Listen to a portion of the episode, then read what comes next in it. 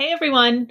On today's episode of Active and Connected Families, we're going to discuss mental fitness for high-achieving athletes and high-achieving teenagers across the board. Coach Michael Ajinrashe of Resilience Fitness and Sports Performance joins us again and gives us some strategies and daily habits that we can teach our teens to use, even use ourselves as we're getting through the tougher parts of life. As always, Coach Mike's lens is that of an athlete. He uses a lot of athletic terms. We talk about football, basketball, all the sports, but everything he says really applies to teenagers in general and people in general. He has an amazing understanding of the way teens live and the way teens see the world because he spends so much time with teenagers. So even if your child is not an athlete, I think listening to him and having an understanding of their experience of the world is going to be useful. Thanks so much for listening, and don't forget to like and share this podcast if you enjoyed it.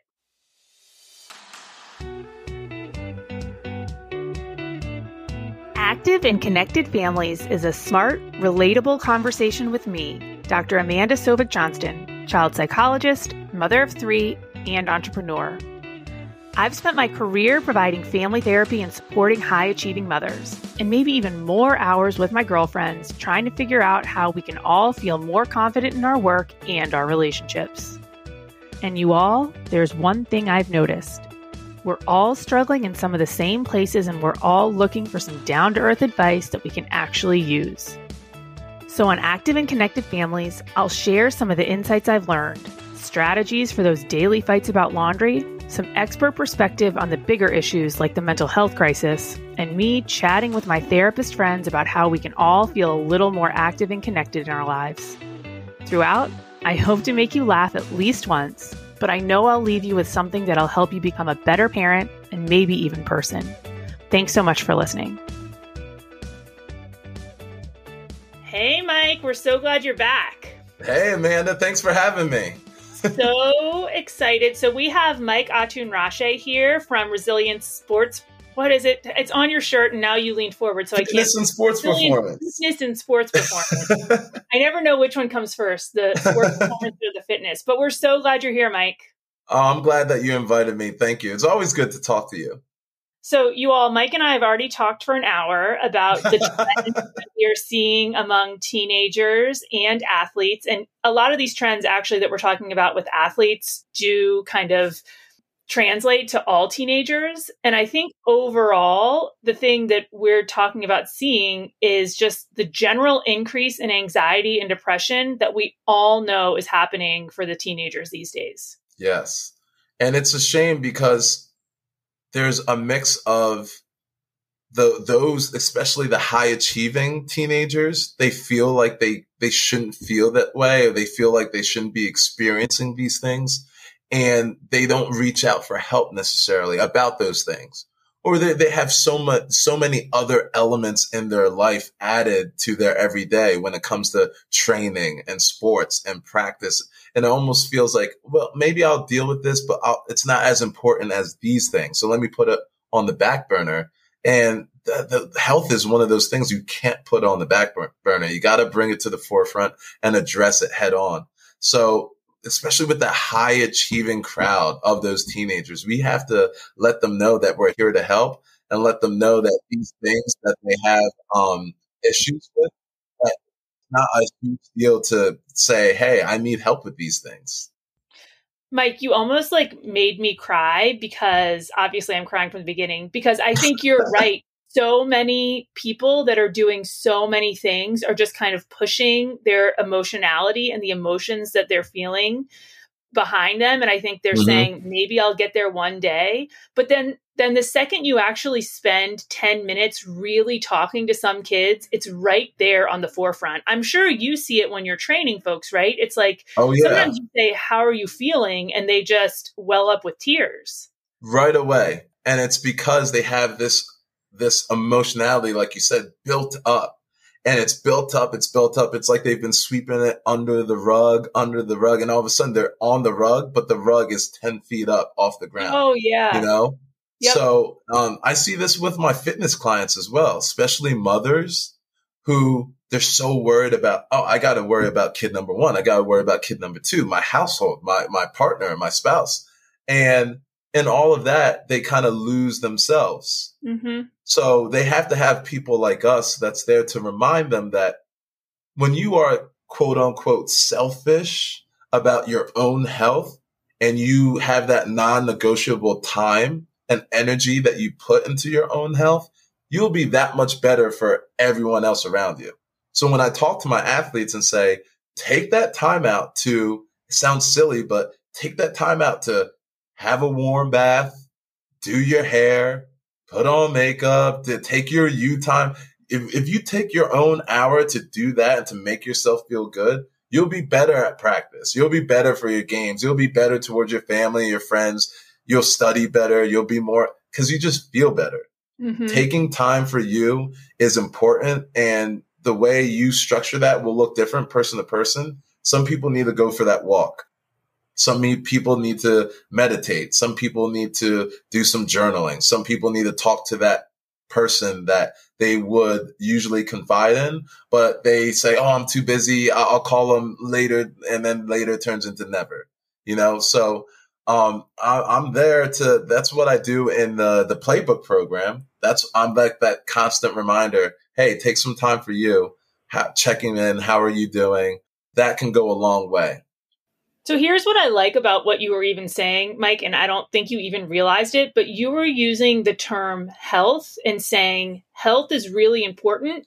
And you're you're a fitness coach, you're a sports performance guy, and then you're talking about health, taking time to take a bath, health, taking yeah. time to go on a walk. You're not talking about like health, building your muscles, or health, like building your cardiovascular fitness, because right? that's so that's that's what we normally think, right? That's like the normalized way of thinking about health is, oh, health means I need to go to the, the dining hall and eat a salad, or health means I need to work out at six a.m. And all those things are just elements. Like, you know, nutrition is an element of health. And yes, exercise is an element of health. But just because of the, especially the demographic we're talking about, that, that athletic community, you're kind of already forced to do those, a lot of those things, right? So the other things though, the other elements that are going to make this balance of your health, um, because that's what I talk about with my student athletes. I say your health is like a row and you have columns holding it up. So if all your columns on the left side of your row are strong, but the right side is weak, your row is going to be unbalanced. And with an unbalanced line of health, you never know what's going to happen. Mm-hmm. So I say, we got to work on strengthening everything, making everything. I said, one of the ways we work on injury prevention is balance. You don't want the quads too much more powerful than the hamstrings. Why? Because then you'll pull a hamstring, right? You don't want your chest so much stronger than your back. Why? Because then you're going to have some back injuries. So the balance of, yeah, I'm I'm working out, I'm eating healthy. Is my mental health also there? Uh, am, am I feeling depressed? Am I feeling anxious? How, what are those measures that I'm taking to to combat that or to deal with that? What are my coping mechanisms? Just like you practice the sport you're playing, or just like you train, you're putting good type of stresses on the body parts that you need to, or on the skills that you need to, to find out where you fail and to grow and to improve. The same way you need to like hit those those touchy subjects and how you have to navigate those things, those anxieties, those things that make you feel bad. The same way you have to address those and navigate those and kind of, you know, put stresses on those things so you address them and then get stronger in those things. So one of the things that I really hope for my athletes is they see health in that kind of umbrella kind of way.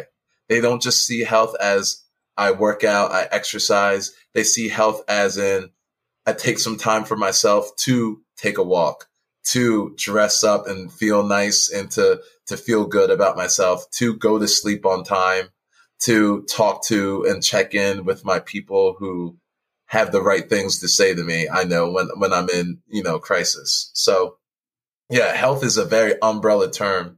Uh, that, and, and I try to use it in a way that it's interchangeable when it comes to those two different sides. That's a great so there's strategy. Not a dichotomy in yep. it. It's very melted and melded into one.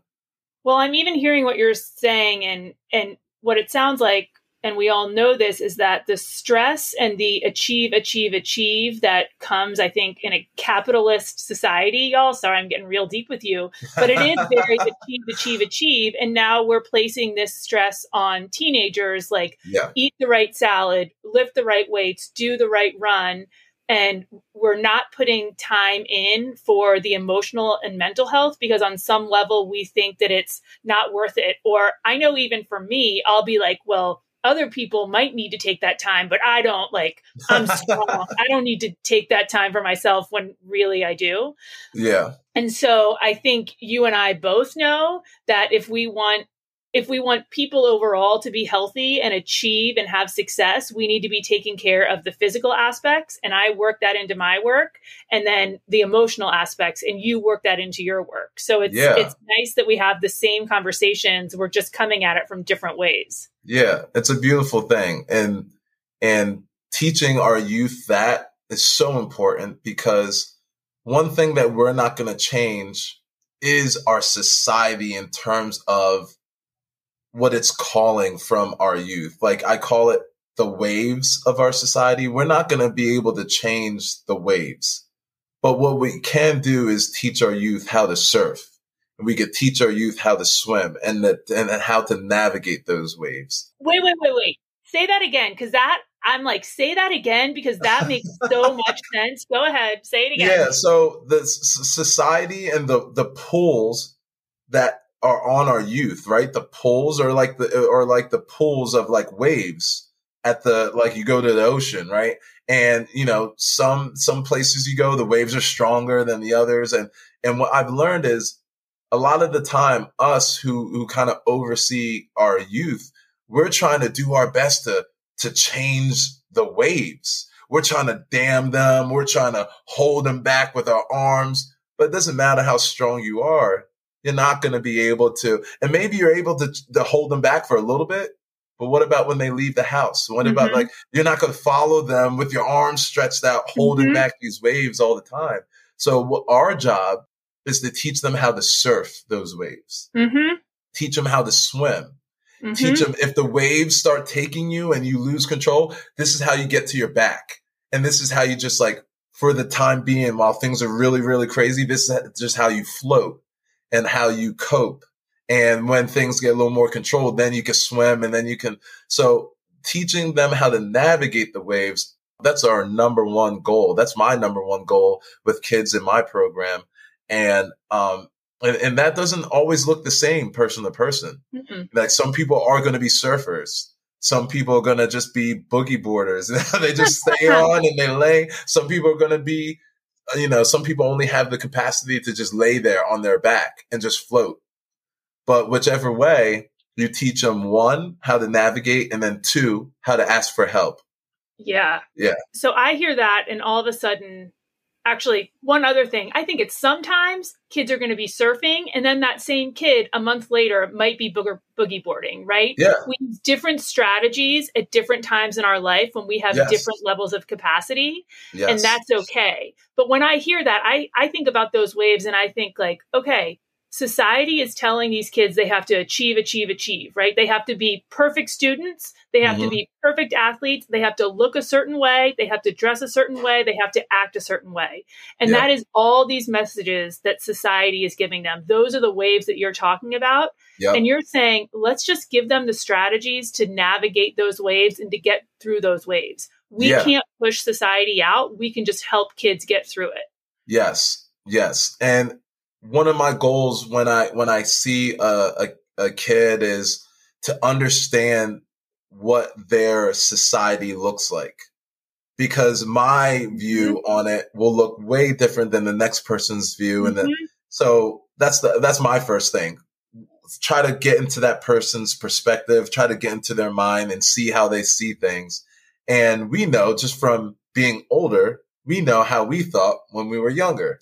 Mm-hmm. And we were younger at a different time. So I try to mix, I try to mix my experience. I try to find out what they're experiencing and come up with like that perfect balance of, oh, this is what is, this is what society's doing to you, telling you, this is how you see things right now through your eyes.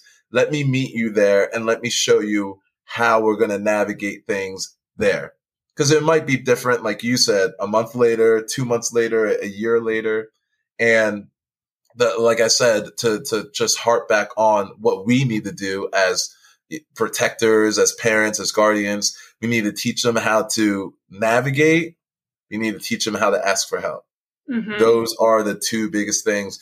Um, to, to navigate, you got to recognize what's going on around you, right? If you don't realize you're caught by the waves, you're not going to start swimming. You're not going to yep. start surfing. So recognize it. Start doing those things that we've practiced and then ask for help. Even if you think you're good and you're surfing, just, hey, guess what? The waves took me, but I got my surfboard. I'm surfing. This is what's going on. And I'm like, okay, I'm watching you. I got my eye on you. Right. So, uh, that's, that's the biggest thing, especially my athletes who have now like left home and they're going to school. Yeah. It's like, hey, I did the I did the training session with you. A lot of the times when we do my uh, like our virtual workouts, I'll do the workout with them like through like video a video yeah, yeah. call. And now you know the exercises, you know the form. You can hear me in the back of your head saying you got to get deeper on those squats, or you got to get your butt off the ground in those bridges. Now you can do it on your own. That doesn't mean that you can't hit me up for help. You can hit me up for help. You can refer back to the videos that we have and everything. But there has to be a point where the kids and the young athletes take the, the things that they've learned and the things that you've practiced with them, and they start doing it on their own. Mm-hmm. So why don't you tell me, Mike, because we talked about top four things that you have your you have your mental fitness program. And, and Correct. Part of the goal of that is to help athletes make the time and space to get their mental game together so that they can be more well-rounded and perform better, right? Like, what is the Correct. Goal of the mental fitness program? The mental fitness is exactly that. You hit the nail on the head. Um, to backtrack a little bit, I started looking at just the the temperature, the climate of mental health and how it relates to athletics. And one of the things that I realized is, when it boils down to its most basic element, my job as a sports performance coach is to make sure that you can perform your best when your best is needed. So when, so my job was, okay, how do I get my athlete to perform the best? I need to make sure that they're strong enough, that they're quick enough, that they're fast enough, that they're not injured, right? That became a thing in the last fifteen, twenty years. You see a lot of like injury prevention mm-hmm. work going on. So those are like those things that I, I focused on: athletes' speed, their durability, their agility, their strength, their power, their endurance. But then we realized that a, an athlete can have all of that, but break up with their boyfriend right before a game, mm-hmm. or get really anxious because they're going against someone who beat them two tournaments in a row. And all of a sudden they show up to the event and they don't perform their best. Even at their strongest, their quickest, their fastest. So then I'm like, I have to have something that addresses this emotional, mental fitness side of athletics. When you think about it, we, we hear that quote all the time. Sports is ninety percent mental, right?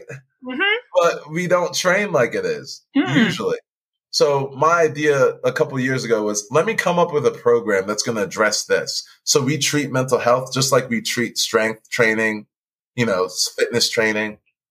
So I created a program where we address these things in terms of, you know, identity, uh, self motivation, self preservation, um, self esteem, all these things that build into getting the athlete to feel like they are the best versions of themselves on that emotional, emotional, mental fitness aspect. So in the program, there's a bunch of daily things we do. They're just small things. None of these things are huge, big, you know, first time you've ever heard of them things. One of the things we do every day is we journal. one of the things we do almost every other day is we find some time to meditate, whether it's like a five minute walk or whether it's just like ten minutes where we consciously put our phone away and we just like reflect on our day and reflect our, on the day ahead of us. Uh, small little practices like that, that we log on a day to day basis, and then some bigger practices that we do. And uh, yeah, and, and what we're going to only share four, top four that we're going to yeah, share. What? We teach the top four so that folks listening can either try them themselves or help their teen implement them, right? So, yeah, I've already, and I work with many athletes. A lot of my athletes are away in college right now. I've already talked to many of them, talked to many of their parents that they're dealing with this identity crisis. And it happens very often freshman year. And, and when I think back on it, now that I know more about mental health, it happened to me big time. And thank God that I just had the right people around me that I was able to deal with it. I'm not even in the best way. I was able to just get through with it. Maybe I passed it with like a C plus. I, I can't imagine how better I would have been if I actually addressed this head on, you know, but you go through this identity crisis. One, you're leaving home. Leaving home is tough, right? For anybody. But for athletes in particular, especially athletes that are playing at that collegiate level, you're going from like being the man, basically, or the woman, right? You were the best of the best where you're from. The team depended on you. The team was celebrated you, was about you. And even in your recruiting process, the coaches celebrate you. They come to your school. They say, they, you know, they, they whisper sweet nothings in your ear. And then you get to school and you're carrying the upperclassmen's pads, equipment. You're just a freshman. Like you're not, you're not the, you're not the shit anymore, you know? And that right there is very tough to go from like that senior, I'm the best, I'm all state, I'm all this, to I'm just a freshman. I'm maybe not playing as much. Maybe the coaches don't pay it as much attention to me. They were just courting me on this whole recruiting process. And now they don't even, you know, look at me twice, you know, that right there is tough. The dichotomy of now you're on campus, people looking at you like, oh, you're cool. You play sports. Like, like, yeah, I am cool. I play sports. I'm on the, but then you get to the facilities and it's like, oh, I'm a freshman. Yeah, I forgot. Like, I don't play too much. And so here, can I like apply this? So what you're talking about essentially is when individuals have a really difficult time, right? So I hear that and I'm like, this is any athlete who's going through a life shift or feels yeah. anxious, right? Yeah. So you're talking about it as a time it really applies when kids are starting college, but I'm hearing about it like, oh, this could be someone breaking up with their boyfriend or parents getting oh, divorced yeah. in the middle any of shift. A big important season. Yes. Any shift. It's a, it's a social shift. Any shift in your, the way you feel and the way you approach what you do that has anything to do with your identity. Yep. So what do you teach them to do? One of the number one things you have to do is log, log all the work and the and the the time you put in to what you do. Uh, every, every time that you practice and you practice well, log it. Anytime that you train, anytime that you exercise, anytime that you watch film, log it. It doesn't have to be a book. You don't have to write a novel, but write down what you did, write down the insights from what you did, date it, have it all in one place. Next time you're going to go compete, next time it's right before a game or something like that, and you have some downtime right before that game, pull out that log. Look at it. You're looking at all the dates and all the things you did, all the extra little pieces of work that you did. That's going to remind you and give you the confidence. I'm well prepared. I'm prepared for this. Look at all the preparation I put into this. Look at all the effort I put into this. That is not worth nothing. That's worth a lot right there. And that confidence you have in preparation will curve, hopefully curve a little bit of that anxiety that you have. Cause you're like, I'm, I'm, I can do this. I, I, I'm, I'm, I'm in this and I'm doing this for real. And I'm like a perpetual logger. And I think it is an anxiety reducer because you, you're right. Just like you're talking about. It also can really let you know what you're doing right or what you need to shift. Like if you yes. tapered for something and you're like, I killed that taper, well, now you know exactly when you started taper and what you did with taper. Yes. And you want to know what's real crazy, guys? And I'm going to get real dorky with you. I kept my log from swimming when I was like fifteen to eighteen and I saved it. And now I'm able to, I like compete with myself as like a sixteen year old. And I'm like, oh, well, I could do that now. Oh, I can't do that. But I've kept it twenty years later and I'm still using it as motivation for myself. It's, it's one of my most like prized possessions, but I love it. If you are enjoying this episode and want more mental health support for you or your family, visit us at w w w dot virginia family therapy dot com. We're a mental health practice with offices in Lynchburg, Charlottesville, and Northern Virginia, and we provide teletherapy across Virginia and North Carolina. We offer psychiatry, individual, child, and family therapy, and even have some after-school appointments available. Again, that's w w w dot virginia, spelled out, family therapy dot com. Thanks so much for listening. You know what, Amanda? You kind of jumped into like my number four thing. So I'm going to like refer back to this little like conversation okay. that you had as I go on. But number two, number two, when it comes to what athletes should do to kind of cope with or curve or address this depression, anxiety, is find something Find something that you are good at or that you take pride and joy in that is, has nothing to do with your sport or with like the main thing that you're doing. When you find that one other thing, that's going to just give you some time away, some time outside of usually what is bringing about that anxiety or that fe- or that depression, what's bringing about all that, the stuff that makes you kind of sad or tense or intense. Find something that you enjoy that you can do to take yourself out and away from that. Usually when you spend time in there, you already know it's going to make you happy because it's something that you chose that's maybe not as competitive, or maybe that's just like, you know, that, that brings you joy. Hopefully, if you really spend time in that, you find a community around that, other people who enjoy that, other people who are doing it. You create a whole nother community network that you can talk to. That is a great way to not only get away, because we need time away from some things, right? I love my daughter. I need some time away from her sometimes, right? That's all. That's one way to get away from it. That's also another way to just gain more perspective on your main thing. I have non-football people see something football, and I'm like really technical when it comes to football. I've had non-football people look at something and say something about that, and I'm like, oh, wow. Yeah, I mean, you said it very plainly, but that makes perfect sense. It's just a different perspective. Mm-hmm. And sometimes we get trapped in our own perspective so like heavily that a new perspective or a different perspective is so refreshing to us. Mm-hmm. Mm-hmm. And it brings about more balance. And that's what we're looking for in, in, in that sense, is the balance between not being so consumed only in one thing and feeling like we're being suffocated or we're drowning in that one thing. Mm-hmm. So finding finding something, whether it's drawing, whether it's a club that you're a part of at school, whether it's a, a your favorite show that you like to watch. It's like a watching party show club. I don't know, something, book club, something.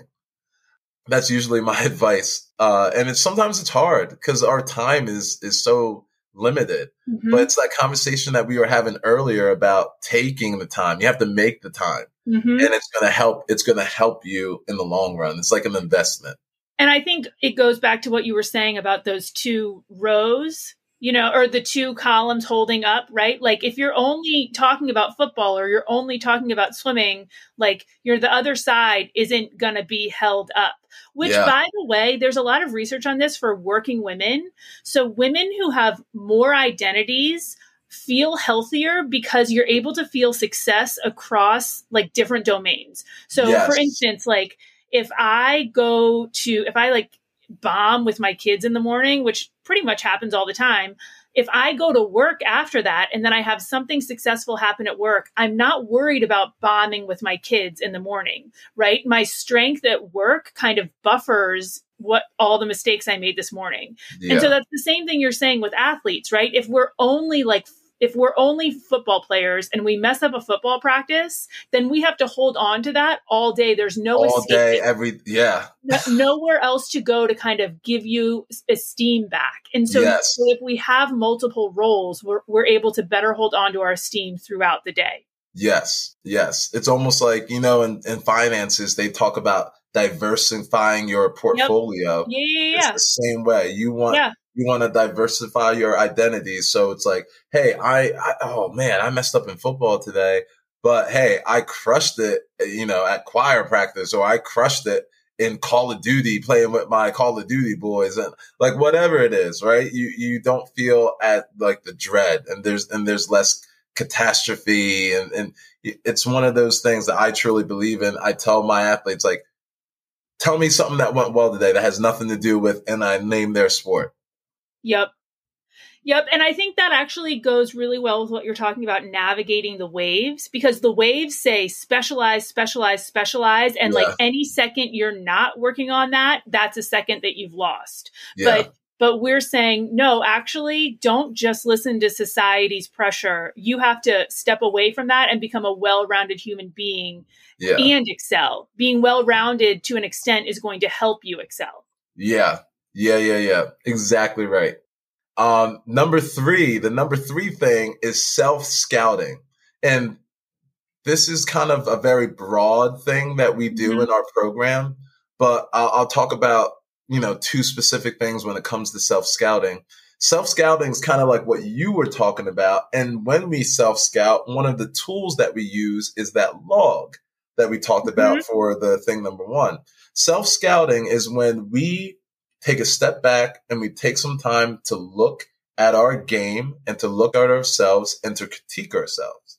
Not from a sense of critiquing to bash on the things we did wrong, but to just look at all the things we did, we did and see how they added towards our goals, or like what outcome we, we, we received, or how they took away from them. We're, we're usually creatures of, of habit. Mm-hmm. So we usually do the same things in the similar situations. So I told you two things when it comes to self-scouting. The first thing is to understand what we are doing, period. I went to practice. I did this. I did that. Is that enough? Did that help? Did that, did that take away? While I was in practice, did I maximize that practice? Did I do this? Did I do this enough? Did I get enough sleep? Did I eat enough? Mm-hmm. All those things comes into self-scouting. So when we look at it and we say, hmm, I didn't perform well that game. Well, let me look at my sleep. You know what? I didn't sleep well those three days because I was up late doing this. I was doing this and I didn't even hydrate well. Maybe that is the reason why I was cramping up and I didn't perform well in that game or that tournament or that match or that. Maybe next time I'm going to do a conscious effort. I'm going to make a conscious effort to sleep better those three days leading up to. And then you do, and then you perform better. And then it's like, there you go. That's yep. self-scouting right there. Self-scouting allows us to see our, you know, where we went wrong, our deficiencies, or what we're not as strong at. And when we do it ourselves, we are more inclined to take that constructive criticism because it's coming from ourselves. Like we're ready for it. Mm-hmm. I've seen athletes get constructive criticism from coaches, from teammates. And it's not that the criticism is incorrect, but it's their readiness to accept it. It's like they're not eh, they're yep. not ready to accept it. Yep. And what happens is it kind of pushes them further away from that truth that they need to address. Mm-hmm. Because now it's hurtful. Now it's like, eh, eh, eh. But now when you self-scout, you're kind of like, instead of like hard mud and you're trying to like force a seed down it, now you're like, you soften up the soil. And now it's like, all right, now I can take what you're, you know, what I'm, what I'm seeing. So that's, that's one thing when it comes to self-scouting. The other thing is learning your patterns. And that's kind of like what you were talking about, mm-hmm. right? When you understand your patterns, I, I mentioned that we're creatures of habit. You can look at your uh, situation and say, man, when I do this, this, and this well, and I have like three good games in a row, I start to slack off. Look, I can see right here that I'm not. Mm-hmm. And then when I slack off, this happens. So if that is your pattern, or maybe it goes in the, and maybe you're talking about something else. When I get down two zero, I can see my attitude shift in this game. Or when I get down, like whatever, I see my, so when I get down next time, I'm going to remember that that's usually when my attitude shifts. I'm going to remind myself, like, this is where I can't let my attitude shift.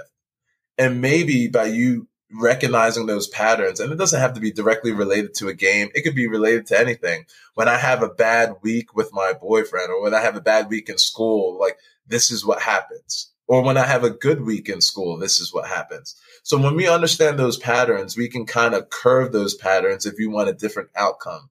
So we work on self-scouting. You give yourself a timeline. You say, I'm going to self-scout every two weeks. I'm going to self-scout every month. You usually want to do it at a pace where you're not micro managing mm-hmm. everything. Like, you don't want to do it every day. Like, oh my goodness, I got to focus on that. But you want to do it frequent enough that you can make changes and try to see those changes and look for those changes. And so, I'm going to add to that, oh, which would course. be scouting your strengths as well, right? Like oh, Tony yeah, always talks about, you know, the five pillars. Part of being, part of humility and part of being humble is knowing what you're doing well as uh, in addition to yes. where you need to work, right? Just like any yes. scout would. Wow, you've got like a killer, I don't know, squat, but like, let's work on your bench press. You have yeah. to know what you're doing well in addition to where you need to work.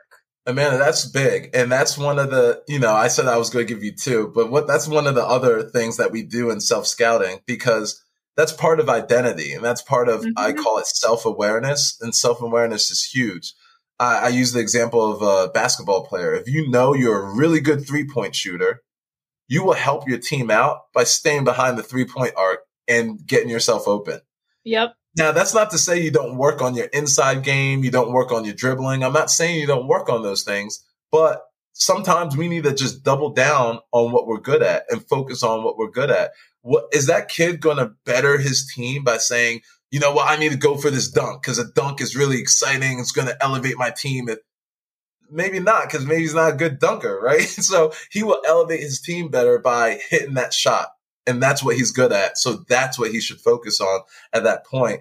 Uh, sometimes our most powerful attack will be learning what we're good at and doubling down on that, and then mm-hmm. worrying a little bit later about like what we're not so good at. Mm-hmm. Um, I call it like my eighty twenty rule when it comes to competition. When it comes to like in, and by the way, when it comes to our program, our fitness, mental fitness program, we split it up into off season and in season. Oh, that's so smart. So in season, we're eighty twenty focused on what we're really good at versus what we need work on. And what I mean by eighty twenty is in season, I'm doubling down on, if I'm good at three point shooting, I'm doubling down on that. Cause like, that's what we need right now. And twenty percent I'll work on like my other things. In the off season, we switch it. And it's like, I'm going to work eighty percent on the things that I'm like not so good at. And then I'm going to like do twenty percent on what I'm good at. That's so genius. Hopefully that, you know, you start to get better at both. And you're never that's trying to get it fifty-fifty. Yep. Because fifty-fifty is like, that's like, we always want things to be, you know, equal. It's never going to be equal fair. Like, you know, you're never going to be maybe just as good as Duncan as you are at three point shooting, unless you're like LeBron James or, you know, but you want to, you want to be able to have that clear, distinct mentality that you need to know what you want to do. When you don't know what you want to do and you have that, like, should I work more on this? Or should like that, that creates hesitation. That creates like identity crisis. That creates like, and then what happens as a, as a competitor is maybe you do say, I need to go for that dunk. And then you don't, and then you go for it and then you don't hit it. And then you miss the shot and now you feel bad. And now your team's looking at you weird. And then you're like, you know, that's a big difference than you saying, no, I know exactly what I'm doing. I'm going to double down on my shooting. And you hit those two big shots and now your team's celebrating you. And you're like, I'm the man. Like, I know what I wanted to do and I did it. So self-awareness is part of self-scouting. That's like a huge, a That's huge... a good one, Mike. And what's your last strategy for helping athletes kind of keep their mental fitness game in? Last strategy sounds so weird, especially coming from like a coach, like, and, and, and I do this with my clients, it doesn't, but like keeping up with health habits, like health hygiene, like it sounds so weird, but making sure you're waking up and, you know, you take a shower, you're, you're, you're brushing your hair, you're, you're brushing your teeth, you're, you're taking care of your, just yourself. Uh, some, some women don't like to do their nails. I tell, hey, if you like to do your, go do your nails. Like I tell my guys, yo, have you ever had a pedicure before? Go get a, go get a pedicure. Do things that are going to take care of your body that have, you know, little to do with the actual sport or like school, but everything to do with you feeling good. Like one thing that they do notice with youth who are struggling with mental health, they notice that that's the first thing to go. Their like hygiene and their, and their eating habits and, and their sleeping habits. So if that's the first thing to go, that needs to be one of the main things we're focusing on when you are, you know, struggling or when you're in a very intense situation. Let's make sure that, and you don't have to like dress up to the nines every single day, but doing those main basic things like sleeping, eating right, spending some time just for yourself, taking a shower, taking, you know, or a warm bath or going to do your nails or going to get a massage, like those type of things, even though that takes time. And that's one thing that we don't have a lot of. It's one of those things. It's an investment. It's an investment into your happiness and into your overall feeling, your self-esteem. And that goes a long way. Well, and I hear that too. And And for me, as like a forty-two-year-old mom who's relatively busy, but but what I hear is like, I'm very connected to my body. I'm very connected to myself as an athlete, right? Like I know I've got my Garmin, I've got my logs. I know what I'm doing physically. And I need to be connected to my body in other ways that's just like my physical performance, right? Like I do need to be connected to my body and like feeling proud of how I look and making sure I like wash my hair. I haven't showered today again, guys. I already told Mike about that. And, and this is my reminder to do that.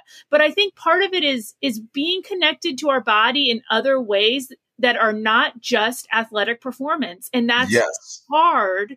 But our yeah. bodies do serve multiple functions and, yes. and like we need to make sure we have time for all of that because there are other parts of ourselves besides just being an athlete. Yeah, especially physically because we, we are so kind of all or nothing physically, right? So it's like, I'm going for a run. Oh, like how, what's the distance? Like what, what pace are you shooting for? Like, what, like, no, I'm just, I'm just going to go. Right. Or I'm, I'm going to, you know, go and get a massage.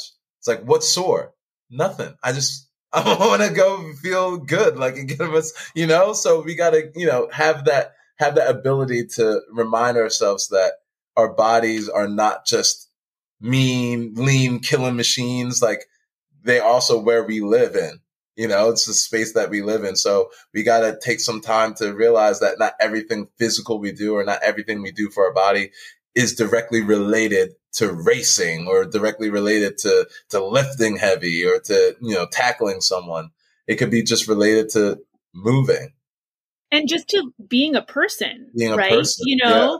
It's kind of really honoring the other parts of ourselves that are not, and, and we're talking about it emotionally and mentally. We're really saying honor other parts that aren't just about performance. And now we're saying do that physically too, like honor mm-hmm. your body that isn't just about performance, because that's an important part of who you are as well. Yeah. Yeah. So a lot of my athletes, I'm telling them, yo, shower. Well, you're talking to me, sadly. I'm like, I do need to shower. Um, this was uh, like, I think this was our best conversation yet. Personally, I feel like I gained a ton of information and I'm going to steal a lot of your lines. Oh, no, don't do that. No, I'm just kidding. You're I mean, that wave thing, y'all, I'm taking that though. I'm like, listen, we're riding the waves of society and I need to teach you how to surf. I think it's great. I use that all the time with my parents. I love like, it. Believe it or not, even though I get like these athletes in the program, it's almost like their parents are in the program as well. As yeah, well. I'm sure. You know? I get that. Yeah, you know. Well, tell me, how can people get in touch with you? You have an amazing like Insta following. So can you just, especially that, because guys, his Instagram is actually really inspirational. So how can people learn more about you and what you're doing? So they can find me on Instagram at Coach underscore Mike underscore Atunrashe. My last name is pretty long, but it starts A T U N and then finishes R A S E. I'm sure if you type in Coach underscore Mike underscore A T U N, I'm sure I, I'd pop up. I'd pop up. Um, or you can find me through Resilience. Our, our Instagram for Resilience is Resilience Training underscore. And more specifically for athletes, because Resilience Training is split between like our fitness and our, our, and our athletics, uh, Resilience Sports underscore. So at Resilience Sports underscore is our, our Instagram that's more geared towards our athletes and our athletics. Um, Resilience Training is like the, the, un, the umbrella. So that's at Resilience Training underscore. And I'm at Coach underscore Mike underscore Atunrashe. You all. I just learned a ton. Thank you so much for listening. Thanks so much for listening. Don't forget to like and share the Active and Connected Families podcast if you found this helpful. And if you or someone you love are interested in therapy, you can find out more about our practice at w w w dot virginia family therapy dot com. Again, that's w w w dot virginia, all spelled out, therapy dot com. Thanks again.